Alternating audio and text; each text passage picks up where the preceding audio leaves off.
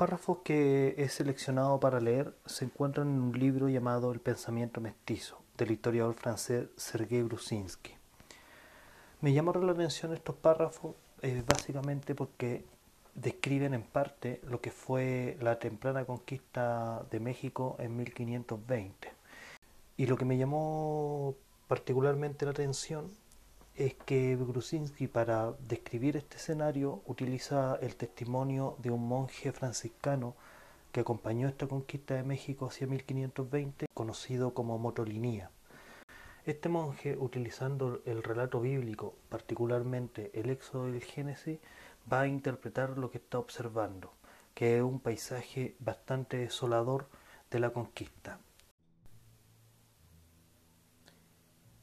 Hirió Dios esta tierra con diez plagas muy crueles por la dureza e obstinación de sus moradores, y por tener cautivas las hijas de Sión, esto es, sus propias ánimas, so el yugo de Faraón. La primera de las cuales fue que, en uno de sus navíos, vino un negro herido de viruelas, la cual enfermedad nunca en esta tierra se había visto. La epidemia se propagó con tal virulencia entre los indios que regiones enteras perdieron la mitad de sus habitantes. Muchos murieron de hambre, porque como todos se enfermaron de golpe, no podían curar unos de otros ni había quien les hiciese pan.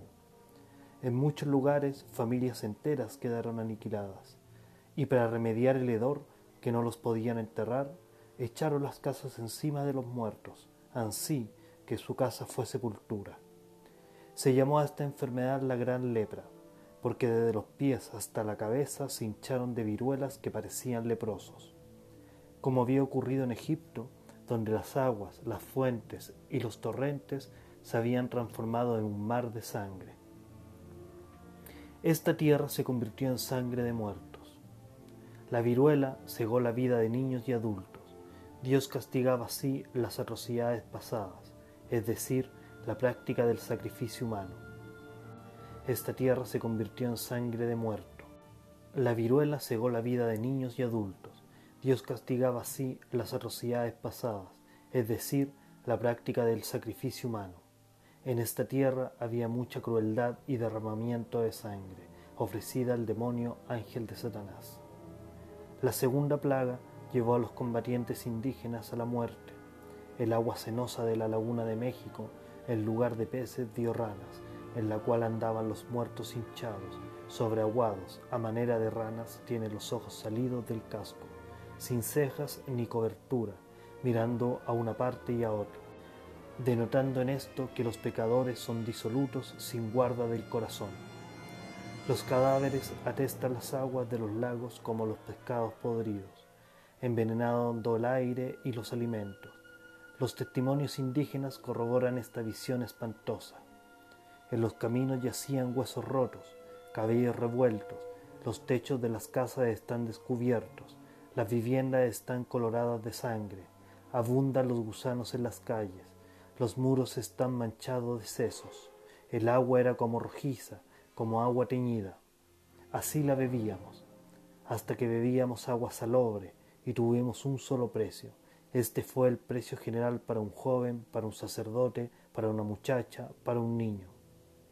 El hambre sucede a la hecatombe, el hambre que aflige cruelmente, punge y da retorcijones en el estómago y tripas hasta la muerte.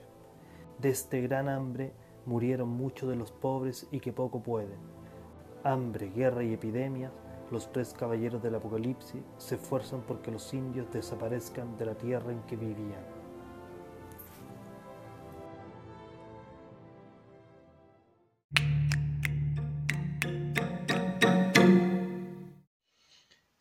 Decameron es una obra escrita por Giovanni Boccaccio, publicada en el siglo XIV, aproximadamente en el año 1351, y ambientada en la peste negra o también llamada peste bubónica.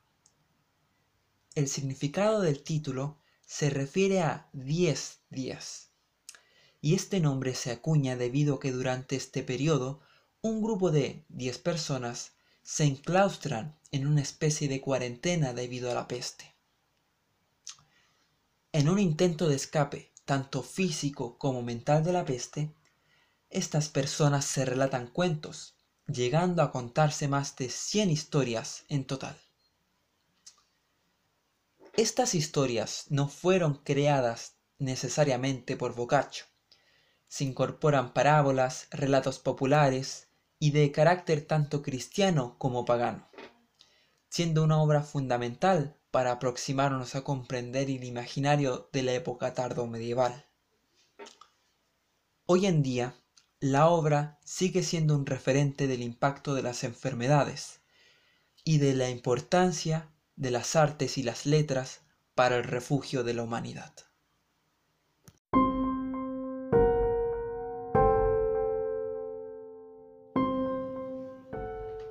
Había llegado el año 1348, cuando la ciudad de Florencia, espléndida entre todas las de Italia, sobrevino la mortífera peste, la cual, por obra de las estrellas o por nuestros torpes actos, la ira de Dios envió sobre los mortales.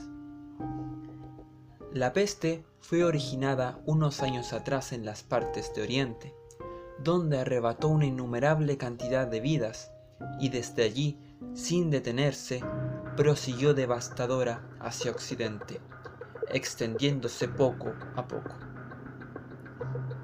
No valía entonces ninguna previsión humana ni prohibir que algún enfermo entrara en la población, ni dar muchos consejos para conservar la salud, ni hacer muchos rezos píos invocando a Dios. Al iniciarse la primavera del año anterior, comenzó la peste sus horribles efectos, apareciendo de una manera casi milagrosa. Pero no ocurría como en Oriente, donde el derramar sangre de la nariz era signo de muerte inmediata, sino que aquí, al empezar la enfermedad, le salían a las mujeres y a los varones unas hinchazones en las ingles y en las axilas que a veces alcanzaban el tamaño de una manzana o bien de un huevo, unas más grandes que otras. Vulgarmente se las denominaba bubas o bubones.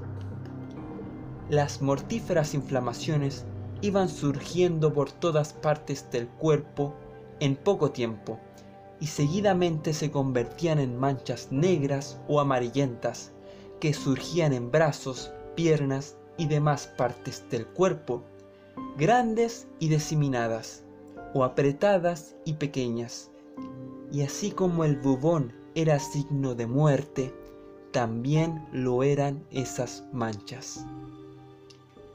Para curar tal enfermedad no parecía servir el consejo de los médicos ni el mérito de la medicina, ya porque el demonio no lo consentía, o bien a causa de la ignorancia de los médicos, haciendo que escapase el origen del daño y el modo de tratarlo y así no solo eran raros los que se curaban, sino que casi todos, al tercer día de la aparición de los signos, morían sin fiebre alguna ni otro accidente.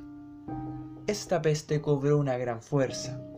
Los enfermos la transmitían a los sanos al relacionarse con ellos, como ocurre con el fuego a las ramas secas, cuando se les acerca mucho y el mal siguió aumentando hasta el extremo de que no solo el hablar con los enfermos contagiaba la enfermedad a los sanos, sino que el contacto con las ropas o con cualquier otro objeto manipulado por los enfermos transmitía la dolencia al sano.